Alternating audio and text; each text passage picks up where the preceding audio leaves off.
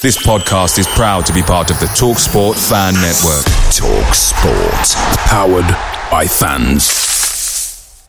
The TalkSport Fan Network is proudly supported by McDelivery, bringing you the food you love. McDelivery brings a top-tier lineup of food right to your door. No matter the result, you'll always be winning with McDelivery. Order now on the McDonald's app and you'll get rewards points delivered too. So that ordering today means some tasty rewards for tomorrow. Only via app at participating restaurants. eighteen plus rewards registration required. Points only on menu items, delivery fee and terms apply. See mcdonalds dot com. The TalkSport Fan Network is proudly teaming up with three for Mental Health Awareness Week this year. Beyond the pitch, beyond the results, we're here to connect fans, getting them to embrace the highs and lows of supporting your club, because we're not just fans, we're a team. With two in three football fans having struggled with their mental health, we understand that life off the pitch can present its own challenges. That's why we're committed to ensuring you have the tools to stay connected with your friends and fellow supporters. Take a moment to connect with your mates. A simple text or an open conversation can make a world of difference. And if they don't respond right away, don't hesitate to follow up. Let's all take a moment to talk more than football. Do not adjust your television set. This is not a drill. The Clarets have been awarded a Premier League penalty. This is the None and Ever podcast.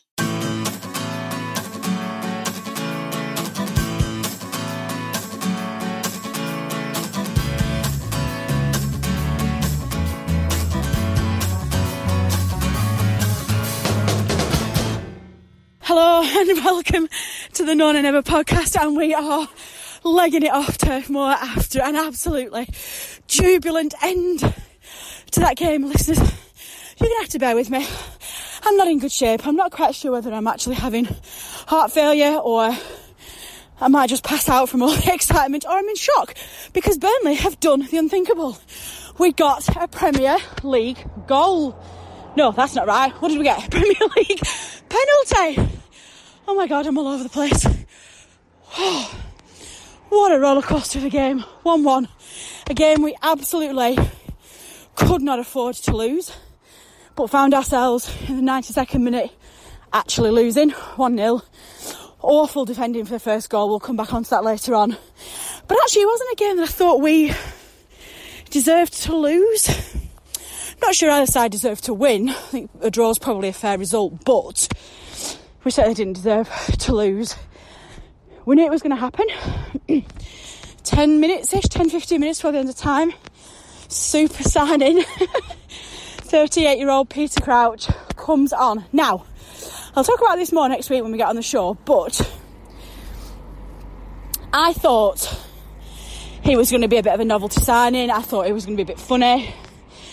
I genuinely didn't expect him to have the level of impact that he had on that fifteen minutes or so he was on the pitch. The only time that we actually genuinely looked like a proper goal threat in that first, sorry, in that last fifteen minutes was at the end. Defenders just don't know how to mark him, and he was involved in the decision to award the penalty. He got his body between two defenders, and the Southampton defender had no choice but to put his arm up. Um, it's a bit dumb really when you look at it, but I don't really care, and Ashley smashes it into the back of the net. Um, so many talking points from that game.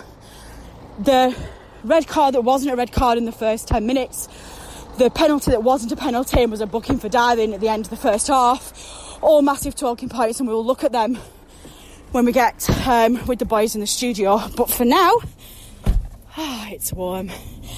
Burnley won, Southampton won, a game we could not lose, and we've scored a penalty. Happy days. Okay, here's my uh, post-match reaction from that uh, one all draw today at Turf Moor. Um, I'm sounding a little bit hoarse, mainly from shouting, I think, at uh, referee Anthony Taylor, particularly for his performance in the first half, which was uh, shocking. Um, Burnley somehow ended up with uh, a penalty at the end. I think the uh, Southampton player to catch the ball for the referee to give it. We should have had uh, two penalties. Ashley Barnes had a blatant one in the first half, wasn't given, but uh, such is the way that Burnley don't tend to get very many penalties given. six hundred fifty-eight days it's been. Uh, we finally got a penalty, and uh, fourth minute of extra time, added time. Ashley Barnes stepped up, slotted it away, and Burnley got a, a point in the end, which was the least they deserved from the match, I thought. Um, yeah, Burnley, it'd been a different game, I think, if they'd have scored the penalty in the first half, but Southampton came back into it. Uh, good goal from uh, Redmond. Burnley always looked like they had a goal in them, and thankfully, eventually, they got that goal, so uh, we're relieved. Two points in two games doesn't tell the story of uh, Manchester United in midweek and Southampton today, but it's uh, certainly a point gained, I think, today when it gets that late in the game and Burnley haven't uh, got anything out of it. But, uh, yeah, relieved to get a point out of it, because not only does it give Burnley a point, it prevents Southampton from getting all three as well. So uh, I hopefully have my voice back by the time we get back in the studio for the uh, podcast on Monday.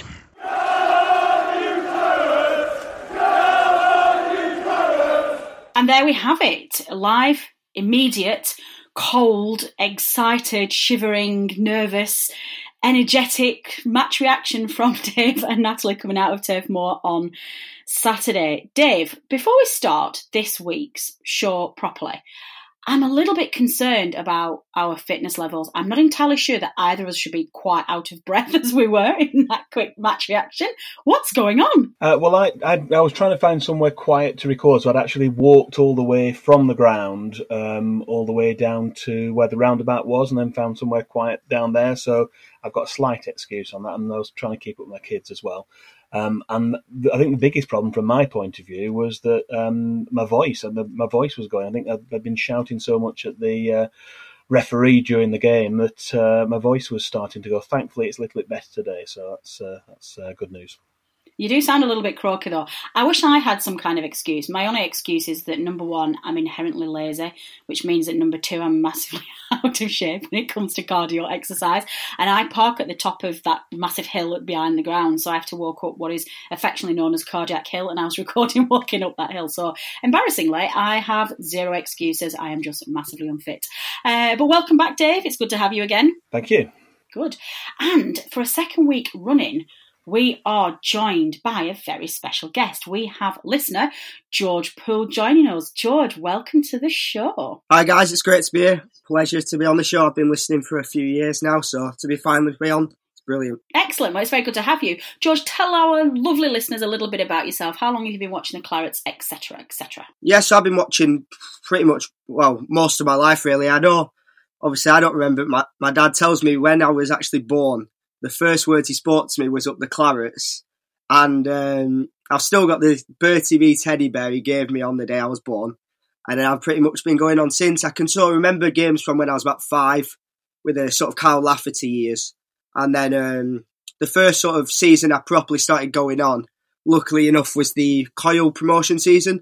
And then I've been on ever since. And it's been quite a ride. Yeah, it definitely has. And we, we obviously have with us this evening a very new fan, which is fantastic. And although you telling me that going on as a child in the Kyle Lafferty years, I don't know about you, Dave, makes me feel really old. It's like, oh, wow. Yeah, me too. Me too.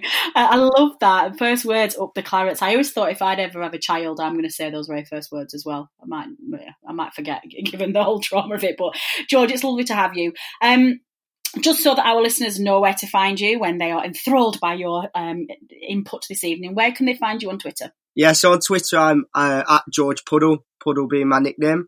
Ah, excellent. Well, hopefully all of our listeners will already follow you, but if not, they know where to find you. Um, so let's move on. Let's get into the show. We have two things to talk about tonight. And we're going to put the Southampton game to one side, I think, for a little bit, just because it was um, a bit of a roller coaster and we've got quite a lot of bits to talk about it. But one of the things that we need to talk about um, for the Southampton game was the impact of our super striker sub who came on for the last ten, fifteen minutes or so of the game. So it makes a little bit of sense to discuss how we got to the situation where we had not Sam Vokes coming off the bench and trying to make an impact, but one and only Peter Crouch. And Dave, we look at the transfer window, which obviously closed on Friday, was it? What Thursday. Day did it close? Um, Thursday, thank you. A bit confused with my dates. Um, and I think it's quite safe to say that it was a disappointing transfer window all round. Um, yeah, I think the general consensus was um, underwhelming. We weren't expecting a lot of uh, action to happen. Um, and the Sam Vokes situation kind of developed, didn't it, over the week? There was maybe a a hint of it when we played at uh, Old Trafford. There was a um, a question that uh, Simon Evans had asked in the, from Reuters had asked in the um, in the press conference whether the fact that Sam Vokes had uh, gone over. Um, clapped the crowd at the end, or the way the way he'd gone over and clapped the crowd. As most fans know, Sam uh, tends to do that anyway, and probably is there longer than uh, uh, most of the other players doing that. And there was just maybe a, a hint of that after the match. Uh, the question was asked, and it was kind of well, not denied out of hand, but it, the response was, "Well, you know, was he the only one doing that?" Well, no, um, and kind of brushed over. Um, but things developed after that. That was Tuesday, and by uh, Thursday we were aware that things were, were happening, and before we knew it, uh, Sam Vokes had gone and um, and Peter Crouch had arrived. I, I guess a, a direct replacement, um, a striker for a striker, um, but obviously a thirty-eight-year-old striker who's just turned thirty-eight as Peter Crouch, as opposed to uh, Sam Vokes, who's still twenty-nine, I think. So there's a, a big difference from that point of view. Um, and the difference being as well that uh, Peter Crouch has signed on a, a short-term deal till the end of the season. I guess there may possibly be an option after that. Um, my, my view on it all was that in terms of the situation we're in, um, Sam Vokes wasn't getting um, a starting place in the team. From his point of view, it kind of made sense, did the move. Um, from Burnley's point of view, we got a striker who came in who's very experienced at this level. Um, he's not going to be a long-term replacement for Sam Vokes, and that gives us a um, a, a gap to fill in the summer. But I think the summer transfer window is the time where it's better to do your business rather than in January, where teams are panicking, the prices are going up in terms of the players, and it's just not the conducive time to to make your, your big mark signings, which is, I think, um, if we've got a, an opportunity to do that, get the uh, new recruitment guy, uh, Mike Rigg, isn't it? Um, get him bedded in a little bit more. And then in the summer, we do have a, a job to do, certainly in terms of filling that role and also bringing other players in as well. Absolutely. I mean, George, one of the things that spread very quickly on social media is an immediate reaction to the transfer window closing, and that being the only business that we did, was very much a knee-jerk of, we have significantly weakened a squad that needed significant improvement. Now, looking at it a couple of days later, and the emotions have, have settled down, and we, we've got what we've got, do you think that's a fair assessment? Do you think we're weaker now? I just think it's an accumulation, really, of a few transfer windows now, because obviously at the end of last summer, you're thinking we're in the best position in decades to strengthen the squad. We've obviously got European football, squad's just finished seventh, you've got all the T V money. And then I'm looking at our squad now compared to the end of last season. We haven't really replaced Scott Arfield. Uh, you could say Dwight McNeil, but maybe in the dressing room. Uh, Dean Marnie didn't really need replacing, but it's uh, obviously another body in midfield. And I think, I'm not sure about Defoe's long-term future at Burnley.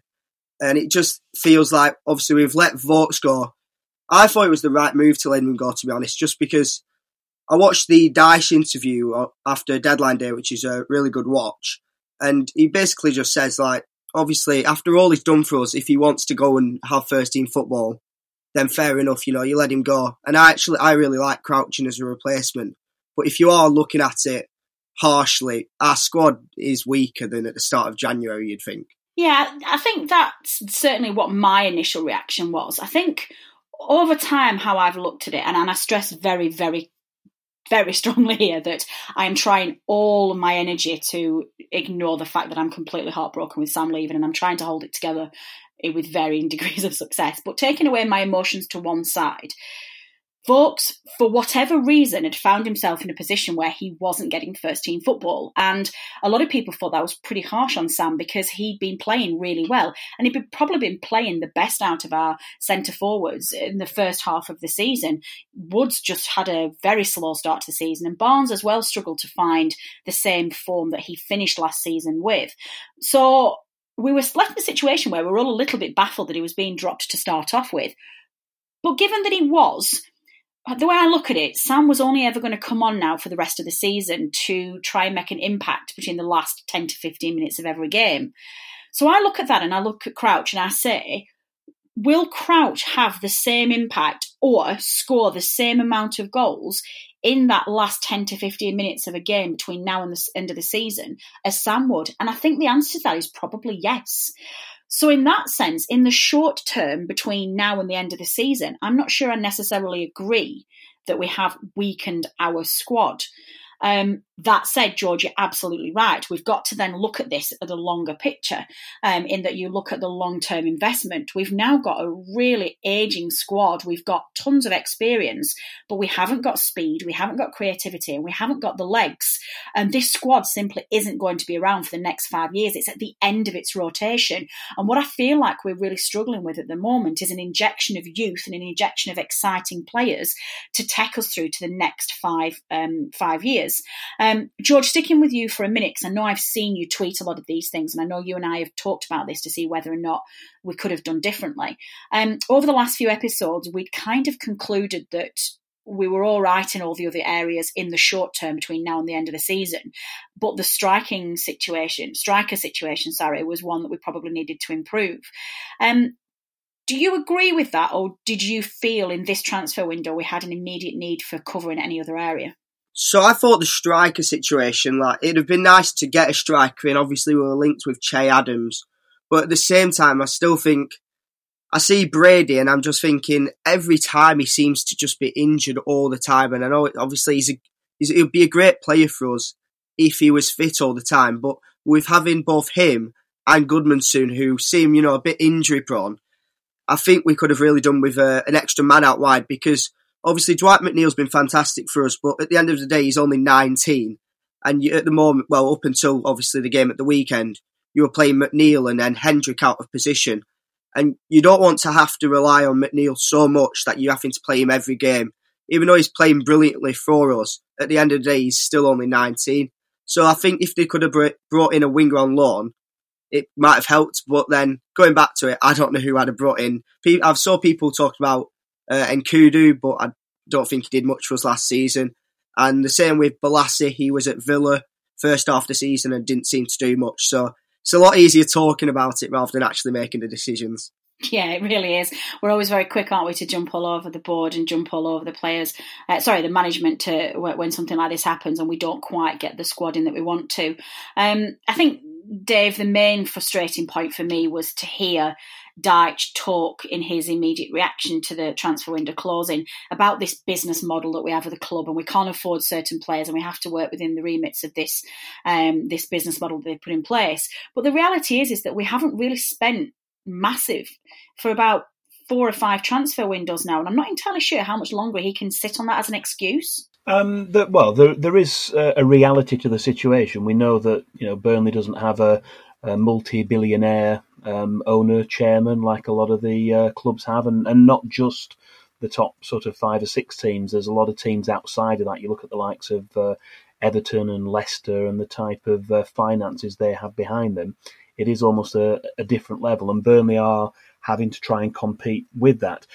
I mean, don't get me wrong, there will be um, uh, a surplus in terms of the transfers we've had in um and haven't spent the money yet, so there will be money in the bank. But again, you're only talking in terms of tens of millions on that, and not hundreds of millions, which is what the uh, some of the other teams have available to them. So there are still difficulties from that point of view. But I think that we've we've done the sensible thing. I think the the in terms of the transfer window for this one, we've I, I think there's a consensus in terms of the three of us here, and hopefully now in terms of um, uh, fans more generally, that we haven't massively weakened the squad from the point of view of Peter Crouch coming in, a very experienced player who is more than capable of uh, turning a game in the last ten to fifteen minutes, which, to be fair, that's that's what his role is more, more likely to be, I think, for the remainder of the season.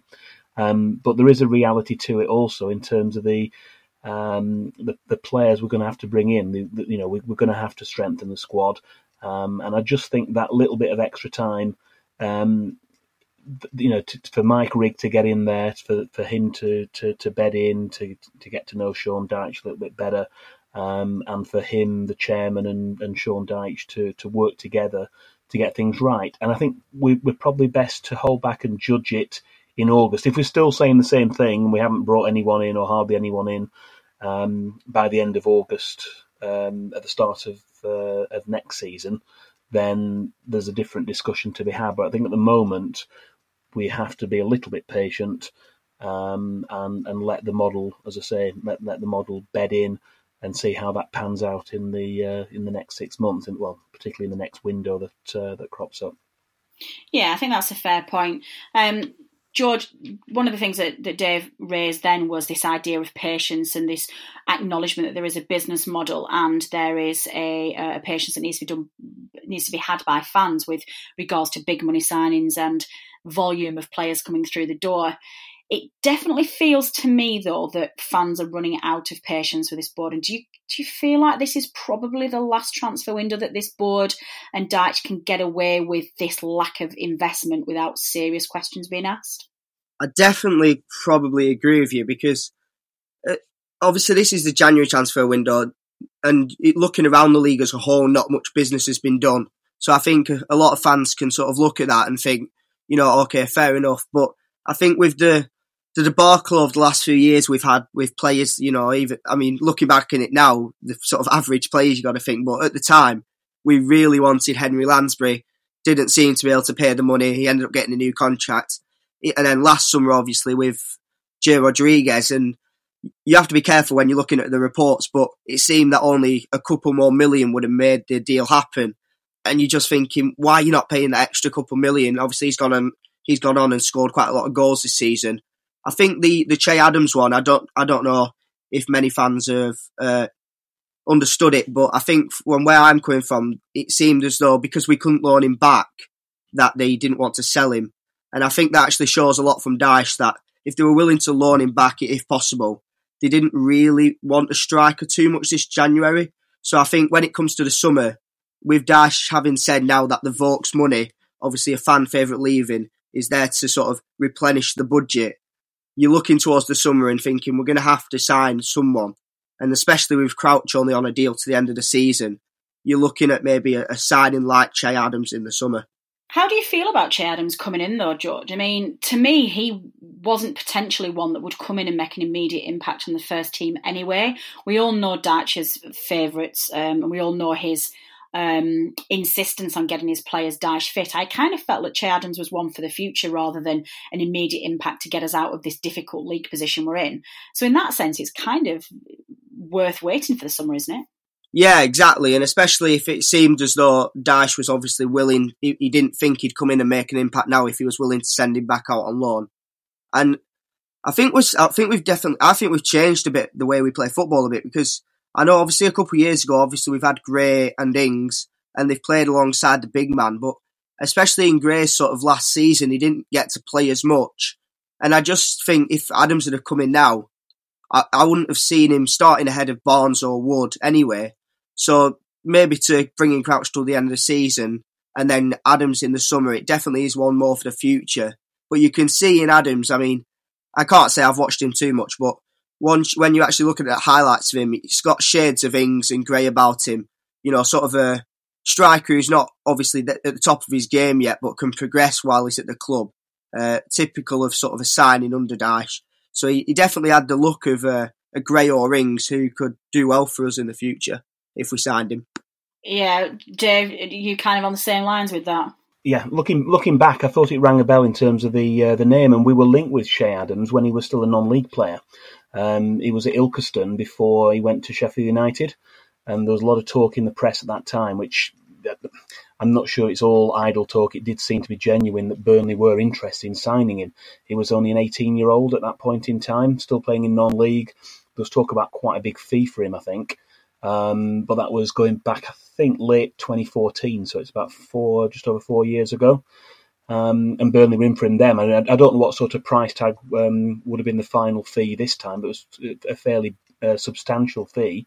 Um, but there was talk of Burnley getting him before he went to um, to Sheffield United, and that's uh, that's four years ago. Yeah, it's really interesting stuff. I think I've had time to calm down, as I said before, with the transfer window, and it doesn't feel quite as doom and gloom um, as it did beforehand, although I'm still feeling quite sick about Cardiff's miraculous flipping win on Saturday, which has put us right back in it. But Uh, we'll just have to wait and see. I think I'm going to finish off the segment on transfer windows now just to express my incredible just sadness that's looming over me that we've lost Sam.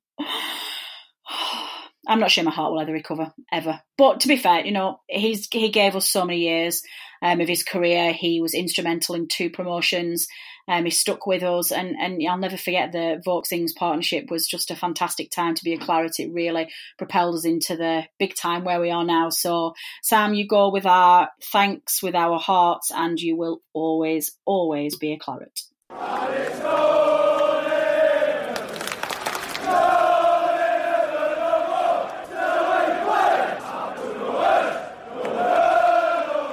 So moving on, Dave, um, to Saturday and the first time that we had a chance to play with this new look strike force and Crouch coming on. And it was a game which for a one-one draw was absolutely full of incident. We've got quite a lot to talk about actually this week. Um, but I want to start in the early stages of the game. Um, there were two particular instances that I want to talk about that I think could perhaps have changed the game. Um I think, first of all, Dave, it was pretty sad to see Danny Ings go off again injured, wasn't it? That poor lad's just been absolutely plagued with injuries throughout his entire career. And before he was substituted off, I actually thought he was looking alarmingly quick and alarmingly sharp. Um, it would be interesting to see how that game would have played out if he'd have stayed on the pitch. Yeah, I thought he started the game really well. He looked uh, bright. He had that chance, didn't he? He had that shot against uh, Tom Heaton. He pulled out a, a sort of a... a block save, make himself big, and uh, that actually led to the uh, the, the the challenge on uh, Charlie Taylor, I think it was, wasn't it? Callum Slattery came uh, flying in on um, on Charlie Taylor immediately after Ings had almost uh, taken the lead for Southampton. But yeah, uh, Danny Ings, we know what he's capable of. He's, uh, he's, he's a fantastic player for Burnley, a great servant for us when he was playing, scored a lot of goals. Um, went to Liverpool and you know had his injury problems there, stop-start.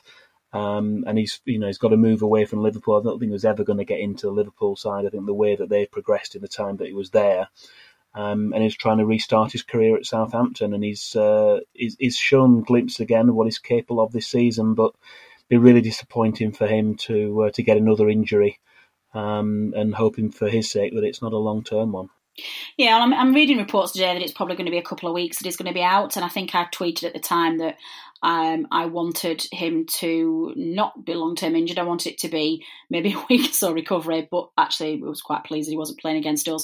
He certainly had Ben Mee, um, given the runaround. I don't think Ben Mee could keep up with him, that chance he had with Heaton's save. Actually, I think he probably could have done better, and I think we were perhaps lucky. Um I think Heaton maybe made the save look a little bit better than it was. If you look at the replays, he just smashes it straight into him. I think he tries to chip it over Heaton and just misses. Um, but yeah, I was certainly glad, sorry, glad to see the back of him. Um, George, one of the points that Dave just mentioned there was obviously the the incident then led, sorry, the goal chance then led to the incident with Slattery on Charlie Taylor. What was your take on that? And I'm going to discount what actually happened being nothing, because that's clearly the, the completely the wrong um, stance to take. Was it just a yellow card, or do you think he could have got walked for that? Yeah, so actually looking back on it, I'm not sure. He, I, I don't even think he got a yellow card for it. I'm, I'm not too sure, but I remember with the tackle, that the foul that was the Burnley player a couple of minutes later, I can't remember, I think it might have been Bardsley who was given a yellow. And I remember thinking back to the Slattery challenge and thinking, how was he not booked in for that? I think looking back on the replay, it did look, to me, I mean, maybe I'm being a bit soft here, but it did look like he slipped, to be fair, and, t- and took him out. So I think maybe, obviously, a yellow, fair enough, but I don't think it's a sending off. But just with challenges like that, it was obviously, it was only a few minutes into the game. I, I feel like there's this thing around the league where, the, the, oh, it's it's too early in the game to do anything, as in the ref. You can't send him off so early, it'd ruin the game. But I just think it's absolute nonsense, because if it happens, it doesn't matter what time in the game, It, the referee's job isn't to entertain the fans, it's to be a good official. So I think it definitely should have been a yellow, and I don't think he actually booked him, which I think a couple of minutes later, when I think it was Bardsley was booked, you're just thinking, you know, he should have been really been booked yeah. there. No, he didn't. He didn't book him in the end. You're right. Um, I completely agree with you, and I'm massively frustrated by this um, insistence that it, it's too um, too early in a game, and, and especially with some of the bigger teams as well. I think we were watching the City-Liverpool game, and um, Vincent Kompany should have been sent off relatively early, shouldn't he? And I think a lot of people were justifying his lack of red card on the grounds that he didn't want the game to be spoilt. George, you're absolutely right. The referee's not there to entertain the fans. Um, I actually agree with you. I think at the time I thought it was a yellow card. Looking back on the replays, I still think it's a yellow card. I do think he slipped, in which case it's more clumsy than um, nasty in any way. Um, but you look at that, George, and you think, well, okay, so we've had a situation where we've, you know, managed to stop a goal from going in. Danny's gone off injured. Um, they should be down to ten men um, if if people look at it and say, well, it could have easily been a, a red card. And then we should have and could have had a penalty down the other end. And we've suddenly one nil up playing against ten men Southampton at home. And the whole game feels completely different. Um, George, this needs no introduction. Everybody's talking about it. So just go straight into it. What on earth do we make of that Ashley Barnes penalty appeal? I just couldn't believe it. I remember I, I was sat there and obviously you see the referee put his whistle to his mouth, and before he'd even blown, I was jumping out my seat, you know, a penalty in the Premier League, I couldn't believe it. And when I saw him obviously give the, the foul, I was just absolutely gobsmacked. And to be honest, I think, I think we were, obviously it should have been a penalty, he's completely cleared him out there, and I was actually surprised looking on the replays that Barnes actually didn't really make a meal of it, which, you know, with him backing into the strikers all the time and going down, you sort of expect him to sort of make a meal of it, but when I was watching it and he actually went down really naturally, I couldn't believe how, I mean, the referee was too far away, but the linesman, I don't know how the linesman didn't give it, but even after it hadn't been given, I think, even though obviously it was the wrong decision, we were very lucky not to have Barnes sent off, because if you're looking at the videos afterwards of what he was shouting at the linesman, it could have very easily been two yellows for us there. Yeah, it could. Dave, let's bring you in on this one, because I'm not entirely sure this has been clarified in any official capacity, or if it has, I haven't seen it today. There's a lot of confusion out there as to whether or not Barnes was booked for the dive or for his reaction afterwards. Do you know which one it is? Um, I don't know definitively. The, the, the, the suspicion is that it was for the, um, uh, well, a supposed uh, dive. Um, and then the referee perhaps has then been a little bit lenient um, on, on that basis. But overall, he's, he's, he's made a rick of a decision. Um, you look at all of the reaction to it, um, Match the Day, some of the other um, uh, sports programmes that have been out. I think pretty much the only person who thought it wasn't a penalty was uh, Matt Letizia, who surprisingly was a former Southampton player. So that uh, says it all about that. I think pretty much everyone, and a lot of former referees as well, have come out and said that Uh, Yeah, Anthony Taylor got that one really wrong. I think the, the the biggest issue was on Match of the Day. They did show the distance. He was almost thirty yards behind the play um, and didn't have a very good view of it either. So his linesman really, as, as George said, his linesman really needed to help him out. He had a really good angle, side onto it, not very far away. It was on the right side of the pitch. The linesman should have called that one, and he got it uh, really, really wrong. And between them, they've made a, a real error there, and Burnley have, uh, have lost out as a result. Yeah, absolutely. I was furious at the time, and I don't think I've calmed down much since. I think going back to the Barnes um, reaction, I think for me that was probably his only blip on an otherwise sublime performance. I'll come back onto this in it. Well, actually, no, well, let's deal with this now. I thought Ashley Barnes all the way through the game was absolutely phenomenal. He made a pest of himself, but he was strong. He held the ball up. He hit that bar um, with a fantastic volley um, towards the end of the game. Forgive me, I can't remember whether it was pre or post Crouch coming on, but he certainly looked um, a handful. And I think his reaction is probably, um, I guess, just frustration more than anything. Um, but George, he is, you're right, he is really lucky there. And if you look at Wilfred Zaha last week, who got the second yellow for sarcastically clapping the referee, um, I think we've kind of got to appreciate, we've got to be a bit lucky there that the referee was that bad that he then didn't send him off.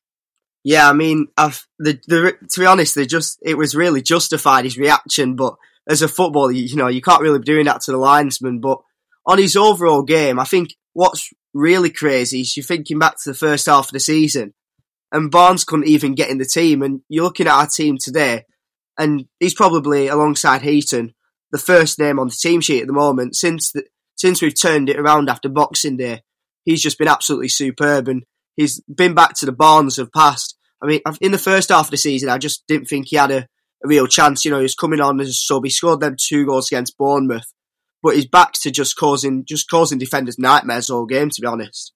Yeah, he really was. Um, I, my view with this one, George, is that if, if that penalty is given and it goes in, even sticking with eleven men for Saints and this red card that a lot of people were calling for never happened, I really genuinely feel like we go on and win that game. Yeah, that's the really annoying thing. I think at home, if Burnley go one nil up, we win it, you know, eight, eight times out of ten, especially against teams that are down there with us. We always see out one nil wins. You know, it's when you're going to make a prediction for Burnley at home, it's one nil or nil nil, and that's all you're predicting.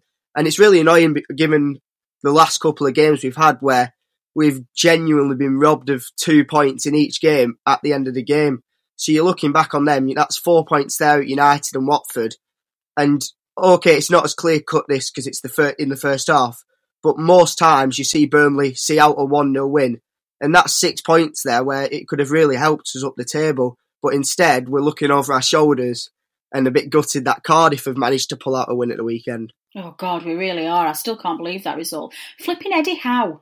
It was obvious he was going to lose against Cardiff. He hates, well, there's, he's got Southampton there, East Coast rivals, and then he obviously still hates us because he left us. So, damn you, Eddie Howe. Um, Dave, let's move on a little bit because obviously we'd got ourselves to half-time and, and we'd uh, come out for a second half hoping to build on a little bit of pressure towards the end of that first half. But it wasn't to be, was it? We we started the second half really, really slow and a bit sluggish in my opinion, and it ended up culminating in this Southampton goal, which was an absolutely fantastic strike. Um At the time when I was looking at it on turf, I did feel that the defence were pretty sloppy. Um, but actually, looking back on it, uh, the replays when I got home, I'm, I'm not sure that's particularly fair. Um, what was your view on it? Do you think the defence could have done more, or was it just one of those wonder strikes from about thirty yards out that we couldn't really do much about? I think you've got to give credit to Redmond. He uh, did really well for the goal, sort of wrong-footed uh, Jack Cork, and then uh, shot, fantastic shot from from distance. It was a, a cracking goal. I think the worrying thing from Burnley's point of view is that's now the uh, twelfth goal we've conceded from outside the box this season, which is uh, a lot. Now, I think luck does come into that a little bit, but maybe there is sort of a, a systematic uh, element to it as well. Um, I'm sure it's something they'll be looking at, but to concede that many goals from outside the box, I'm not sure what the total we've conceded now is, some, somewhere in the forties, isn't it? But twelve of those have come from outside the box is an unusually high proportion of goals. Um, so we'll be hoping there won't be quite as many in the uh, in the remainder of the season. Yeah, it's quite an interesting stat, is that? I, I...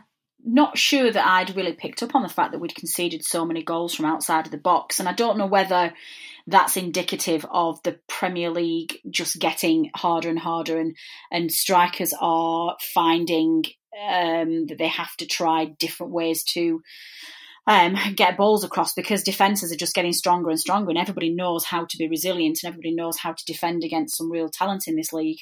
Um, George... It stayed like that for the remainder of the second half, and Burnley did seem to pick up a little bit, and, and certainly they, it, I was pleased to see the reaction to them going one nil down. They, they really picked their game up. But we've seen this a lot this season, haven't we, with a slow start to halves, whether it be the first or the second half, and it's just it's really uncharacteristic of Dyche's side, doesn't it? Yeah, just uh, going back to the goal a second, um, I know I've I've noticed, and I think there is stats to back this up, over the last... Well, most of the time Dyche has been at Burnley, we've actually conceded quite a lot of goals from outside the box.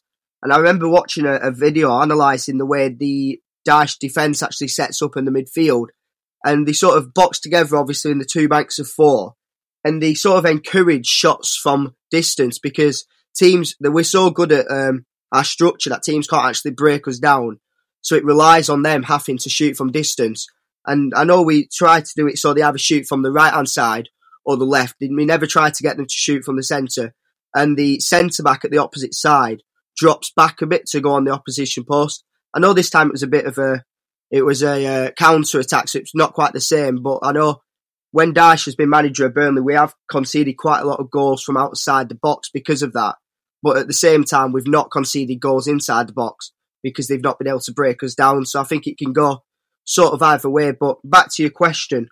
Uh, I thought it was a really typical Dyche performance where, okay, we weren't at it for the majority of the game, but we keep on slugging away, slugging away, and we managed to get an equaliser at the end. So I, I think even when we're not on the top of our game, we still managed to just grab points out of nowhere in the last ten minutes where we're still going, still going. Absolutely. And I think um, players like Ashley Barnes very much tip- typify that. Typify? Am I making words up again? Yeah, you can have that. Yeah. Dave, is that a word? Typify? Excellent. Thank you. Um, I do have to rely on Dave every now and again when I forget how to actually speak English. Um, Dave, once we'd got back into the game, and obviously there was a lot of, there was just relentless pl- pressure in that last twenty minutes, especially to get a goal. Um, we knew it was going to happen, and it did happen. With about fifteen minutes to go, Dyche brought Crouch on. I didn't quite expect him to have just the level of impact that he did. Do you think that's fair? I thought he was terrific when he came on. The, the Southampton defence did not know what to do with him. Um, I, I will, uh, it wasn't totally unexpected for me. We, we, we've seen Peter Crouch play, and we know he's capable of he's capable of using his height, and Burnley played to that advantage as well. Um, yeah, he's getting on a little bit more in terms of years, but he's still uh, more than capable of, uh, of playing that role. Um, and he did, did fantastically well for us when he came on. It just it seemed to sort of spur us on for that last uh, ten or fifteen minutes. Um, and Burnley were a lot more creative um, when they were going for it. Um, just, you just knew that equaliser were coming. Although, well, I, I say you knew the equaliser were coming. There was a remarkable number of people who were streaming out when the um, the board went up at the end, and I think quite a lot um, missed that uh, penalty decision and the goal at the end. Definitely. Uh, George, same question to you then. Did you fully expect um, Crouch to make the impact that he did? And do you think it's one that can keep happening towards the end of the season? I guess what I'm getting at is, is it is he too much of a one-trick pony where defenders will figure him out pretty quickly and it actually has less of an impact as the season goes on? Yeah, so I saw, I did see Jamie Smith tweet actually after the game saying, you know, Crouch worked this time, but teams will figure it out. But, you know, at the end of the day, he's thirty-eight years old. He's played enough Premier League football, and yet he's still causing problems when he comes on. I think what the, the underrated bits of Crouch is that, yeah, he'll win you the headers and all that, but as soon as you bring him on, the other team has to react, and they often change the system. So I know at the weekend, as soon as we brought him on, Southampton brought on a sub, I can't remember who it was, and he went and man-marked Crouch. And I know when he's played for Stoke against us, I remember when we won there two one a couple of years ago, uh, when Ings scored twice, as soon as they brought Crouch on, we brought Michael Keane on to go five at the back. So it's not just the impact he has when it, when he's actually playing, it's the impact he has on the structure of the other team. They have to adjust every time he comes on. And then actually when he was playing, he was fantastic, to be honest. He just pumped the balls into the box and you, he'll just cause issues, even if he doesn't win them because they've defended well. As you see with the penalty, it's causing the problems, and that's how we've eventually got our first Premier League penalty in sixty-eight games. Indeed. I didn't really know how to react when it first happened. I think I was so sure that he wasn't going to give it. Um, George, let's stick with you then and let's talk about the penalty. Um, a blatant handball by Stevens, unbelievable blatant handball. I don't know what he was thinking he was doing. I think it's come under quite a lot of stick from the Southampton fans who are pretty angry at him. Um, before we go to talk about the nerve of Ashley Barnes and the penalty itself, there's a lot of speculation amongst Saints fans following the circulation of a photograph that shows Peter Crouch pulling at um, Richard's sh- shirt. Um, Richard's, Stevens... Richards, Stevens, I will clarify that in a moment for you. I'm not doing that well tonight, am I? Um, he's, he pulls down his shirt. Now, when you look at that in real time, it's really not clear whether or not that foul or the alleged foul takes place after his hand's already up there. But I think it, you're going to have to have a lot of, of goal to really um, claim that that handball shouldn't have stood. So, I've, I, yeah, I think even with V A R next season, hopefully it gets introduced, there's no way that gets over the turn from the, the angles I've seen. You know, it's not clear and obvious. There's only one picture of it going about on so, on social media where he's, he's pulling the shirt at the back. Well, at the end of the day, to be honest, I have no sympathy after the Barnes penalty in the first half and just how many we've been denied over the last two years. So if, if it wasn't a penalty, then fair enough, we'll hold our hands up. But we still have no sympathy for the Saints after that first half penalty claim. Amen to that. I could not have put that better myself. Um, Dave, just the sheer calmness and just focus that Ashley Barnes showed to step up for that penalty. It was a massive penalty. It was pretty much the last kick of the game. If we miss it, we lose that game. And we, we miss our first Premier League game in fifty twelve matches. He didn't even blink, did he? He was phenomenal in putting that, and it was a great penalty. Uh, I'm glad he was taking it and not uh, Tarkey. Did you see the uh, picture that the uh, Burnley Twitter account had uh, tweeted out today? Um, it was a, a shot from the other end. It was basically Tarkey was facing away from goal as um, uh, Ashley Barnes was taking his run up with his shirt over his head. Really? Yeah. Oh, that's fantastic. I'll go and look for that. That is brilliant. I, I didn't know. If, I didn't think I could look. I was so convinced he was going to miss it just because I'd, I couldn't believe that we were lucky enough that we'd got the penalty and for him to actually score it as well. Um, again, the Southampton keeper coming under quite a bit of stick, Dave, from Southampton fans. He didn't seem to really move much for the penalty, did he? Yeah, I think the difficult when the the low. I mean, he, he, Ashley Barnes, he was uh, nerves of steel, wasn't it, for that penalty? He stepped up and uh, sloshed it away and uh, did what we wanted and got the point out of the game, which, you know, we've, we've said already, haven't we, that, uh, you know, perhaps we could have got a little bit more out of it if we'd have uh, got that penalty and scored it in the first half, but We can only we can only uh, carry on uh, as we as we do when the decisions go against us. We did that. We, we've gone a goal down. We've got back into the game, and at the end of it, when it's that late, um, as I think I said in the uh, the piece at the start, we were actually glad of a, a, a point. But you're thinking again, could we have had more? But it's it, it's it's greed to some extent. We had the uh, poor run that we had. We only had. Um, uh, the, the points we had, we've only got twelve points in the first half of the season, the first nineteen games. Since Boxing Day, we've had six Premier League games, we've had three wins and three draws. We've got twelve points, so we've done the same in six games that we have in nineteen. Oh, that's quite interesting. Uh, God, I just, I just don't know whether my brain is allowing me to believe right now that we will survive. Um, George, a final word from you on this. We'd obviously finished the game and, and rescued a point, um, but we were hit at the end of the, the evening by a sucker punch with Cardiff managing to beat Bournemouth, um, putting all all of the, the immediate teams outside the relegation zone just two points clear of safety, um, and we're rooted back into eighteenth place. Um, Do you think we'll be okay, or does that just horrible league table just make you feel a bit more doom and gloom? I, I still think we'll. I've just. I've, oh, I think to be honest, I think we've completely turned a corner as a team, and we should go on and be able to survive now. But we are so hampered by our terrible first half of the season. If you look back, obviously we've unbeaten in six. If you just take that on its own, a, a draw against Southampton, okay, it's not the best result, but. It's not the end of the world, and I and I saw a tweet today. Uh, I think you retweeted it where if you if the season had started um, after Boxing Day, we'd be fourth. So you know you're taking that result, but we're really hampered by that awful first half of the season. That's just left us in need of winning sort of almost every game we can do. And but if you're thinking about it, taking out of context the the Bournemouth Cardiff game, Bournemouth at home, we beat them four nil this season. It's not. Bournemouth are doing well this season, but they're always a team that you can beat at home. They're not one of the big teams. Nothing like I'd like I'd fear Wolves coming to turf, but I wouldn't fear I wouldn't fear Bournemouth. So I think that Cardiff result against Bournemouth, yeah, it's a good result for them, and it it'll be it will be interesting to see how much of a, a lift. Well, obviously it's a negative lift, but they'll be inspired now by obviously the horrible Salah incident. Whether that'll kick them on to go and just perform a miracle for the second half of the season. But at the end of the day, their squad isn't as good as ours. We're two points ahead of them. We've turned a corner. We should be able to do this. We've survived before in this league, once in a really hard relegation battle. And I do have every faith that we'll stay up. It's just whether Cardiff pull, pull off a yeah. miracle. But I think Southampton, they, Southampton should be safe. They've got a really good manager now. And Newcastle, the same with Benitez. So I do really think it's between us and Cardiff. But I think we'll just about have enough. Yeah, I mean, you say that. Newcastle, they're not they're not lighting the league up this season, are they? And Southampton have got a real um, inconsistency um, issue, and they're actually not scoring a massive amount of goals either. Um, I just don't...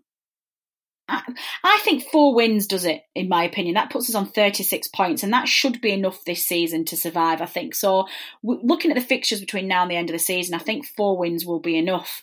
Um, whether or not Newcastle and Southampton uh, uh, with their managers is enough, you know, their managers haven't got them out of it yet. Um, and I think one of the key points as well, which my other half was saying to me today, it's not like there's only us in seventeenth and there's a huge gap between sixteenth. There is only two points between us and Crystal Palace in fourteenth, so they're only four points clear of the relegation zone. Brighton, five points, they're starting to, to pull up a little bit, um, although they are a little bit on free fall at the moment. So I think one of the things that is going for us isn't necessarily just the squad and the manager and the experience that we've got in surviving in this league, but it's the fact that we're not just trying to survive against one side. There are three or four, possibly as many as five teams in there that could all see themselves slipping in. So I am feeling confident. I just would be feeling a lot more confident if Cardiff would have lost and we were five points clear. Um, which brings us on to Davido, Statman Dave, whatever we like to call you this week. A rather important away fixture on Saturday, away at Brighton. Why don't you hit us up with a few stats?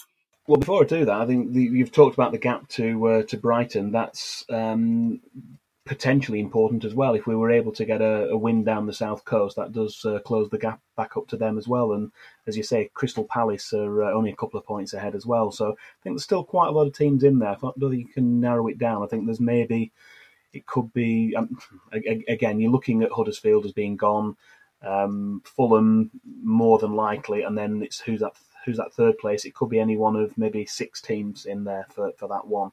So we just need to carry on what we've been doing, because we've been doing really well uh, of late. Um, going on to uh, Brighton, though, as a as a preview.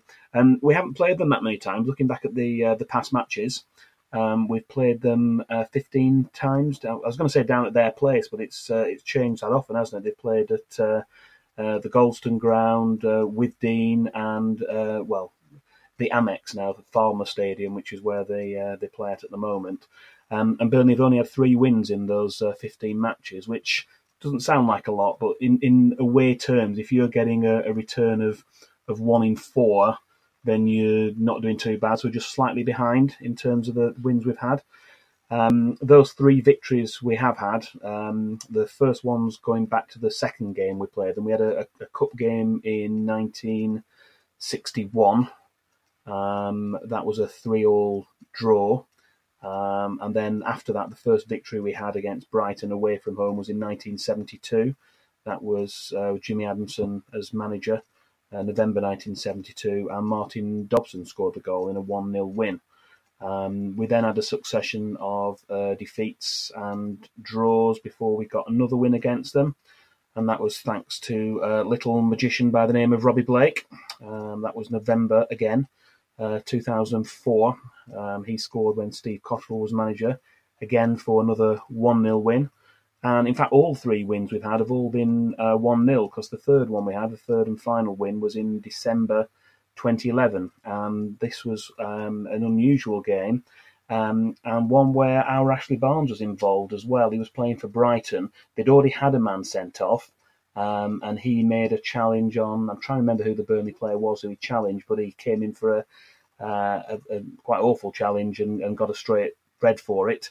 And Brighton were down to uh, nine men very early on in the game. And then Kieran Trippier scored a really good goal. He scored a, a cracker from outside the box. It must have been about twenty-five yards out. Again, fairly early on in the first half, put Burnley one-nil up against nine men.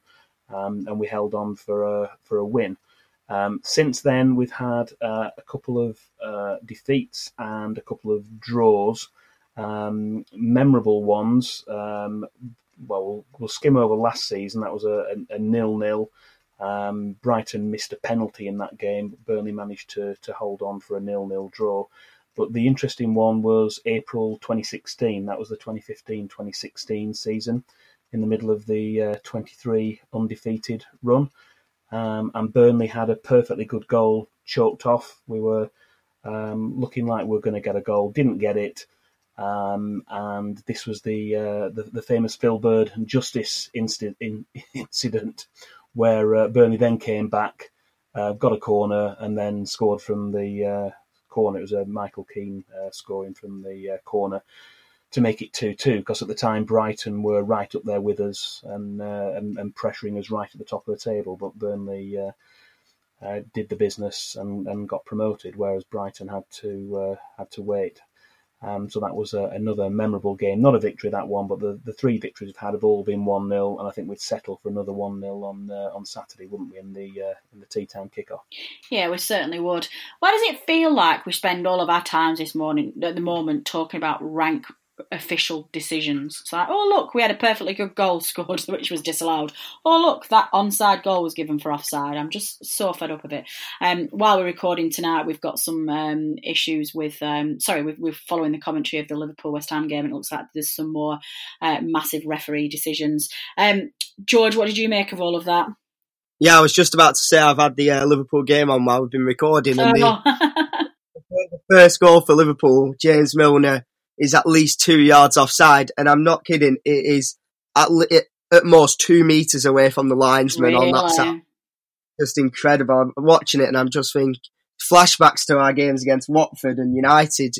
I mean, the sooner V A R comes in, the better. With the amount of money this league's got and the how important it is for sort of teams to stay up or win the league or get top four, these decisions have to be right, don't they? Yeah, they really do. Um, I just... There are some teams that are luckier than others. Arsenal and Liverpool are two that definitely spring to mind. Um, I think I was watching, uh, again, forgive me, I can't remember which game it was. It might have been City yesterday. Um, but there was um, a, a penalty incident, which was pretty much an identical carbon copy of Jeff Hendrick's um, pull on Jesse Lingard that we considered a penalty, and it just wasn't given, and it was waved away, and everybody was just saying, oh yeah, no, you don't get penalties for that. It's, it would have been a soft one. And I'm just screaming at the T V going, except when it's for somebody outside of the top six. It's it's just ridiculous. Um, George, obviously, Dave's given us the head-to-head there, and we know that we've got um, a, a record against Brighton, which has seen some ups and some downs. But taking all that into account, what's your gut telling you about Saturday? How do you think we'll perform, and how do you think we'll finish the game? So I think it'll be another scrappy game, a bit like the Southampton one. But I think for the relegation fight, Brighton are a team really to look at. I know when we played them, at, I think it was at, well, it was at home a few months ago, they were something like thirteen points ahead of us, and now we've had a complete change of fortunes. We've dragged them back. And they just can't seem to win at the moment, Brighton. And I know Glenn Murray's had a, a spell out injured as well. I think they're really a team to look at when it comes to the relegation. There's always a team that sort of drops down into it. But for the weekend, I think, yeah, it'll be a scrappy game. And I think we'll just about have enough for a two one win. But I think it could easily be a nil-nil a, a nil-nil draw like last season. Uh, both both sides are good defensively and well structured. So it could be one of those where they just cancel each other out. Do you think? Do you think a point's enough, or do you think that we have to win? Do you think this is a must-win game, or do you think a draw's enough?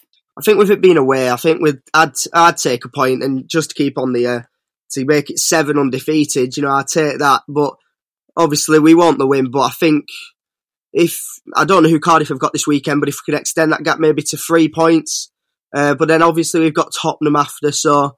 We could do with a win, especially given, obviously, our first half of the season. Ooh, Cardiff have Southampton on Saturday. Ooh. Oh, God, that's... Do you know, we, we, I'd probably prefer Southampton to win that than Cardiff, just on the grounds that I think Cardiff have got more chance of getting relegated than Southampton. I think we've got to be looking for a Southampton win. If both we can win and, and Southampton can win, I think that then puts us in a much stronger position. Um, Dave, obviously you've had the stats there. What's your final word? What do you think we'll do on Saturday? I think it'll be another tight game down at Brighton. I don't think that they're giving too much away. Um, I have a suspicion that it might be a draw. That would be my uh, my prediction. I'll go for a, a draw. Obviously, I'd be uh, delighted if uh, if we can go down there and get a, a victory. But as as George said, a Uh, a draw continues the uh, the fantastic run we've been on in the uh, league, just the defeat at uh, at Manchester City so far this season. I think I joked when we'd won um, against West Ham and then against Huddersfield and gone two undefeated, whether we could go twenty-three undefeated, but there weren't enough games left in the season. Um, but we've gone six, six undefeated already, make it seven. It's just, it's a game at a time, but I think, uh, yeah, away from home, you'd always settle for... Uh, For that, it just uh, continues the run. But if we were able to go one better, then uh, I think you know everyone would be delighted. Yeah, me too. Um, I'm feeling much more confident than you two are with your slightly reserved predictions. I've just feel like the confidence in this squad is fantastic. And I think we're creating more chances than we have done recently, which is really, really good. And we've just been quite unlucky, really, with some terrible officiating decisions um, that could have seen us pulling pretty clear of, of the relegation zone right now. So I'm going to go for a two one win to Burnley. I think that's where we're going to go. Um, and that's all we have time for. Time absolutely flies when you're having fun. Lots to talk about this week. And I think it's been um, a fantastic discussion about transfers and business pressure and appalling referees and our fight to maintain our position in this league. Um, thanks as ever go to um, Dave for his insight on the panel. Special thanks to George. George, thanks so much for joining us. It's been a real pleasure having you on. Yeah, thank you guys for having me after listening, obviously, for a few years now. It's brilliant to finally be on, and hopefully I'll be back on soon. Cheers, guys. Absolutely. We'll definitely see you again soon. Um, thanks to producer Matt for taking this podcast and editing it and tinkering around with it and making us sound a lot better than we actually are. Thanks, Matt. Um, but thanks as ever to you, the listeners, for downloading and listening to this episode. Your support is so much appreciated, and we simply would not be here without you. This has been the None and Ever podcast. I've been Natalie Bromley. Until next time.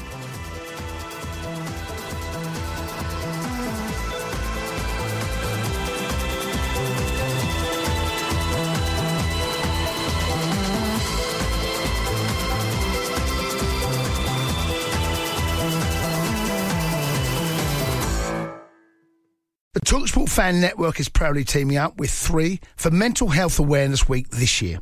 Beyond the pitch, beyond the results, we're here to connect fans, getting them to embrace the highs and lows of supporting your club, because we're not just fans, we're a team. With two in three football fans having struggled with their mental health, we understand that life off the pitch can present its own challenges. That's why we're committed to ensuring you have the tools to stay connected with your friends and fellow supporters. Take a moment to connect with your mates. A simple text or an open conversation can make a world of difference. And if they don't respond right away, don't hesitate to follow up.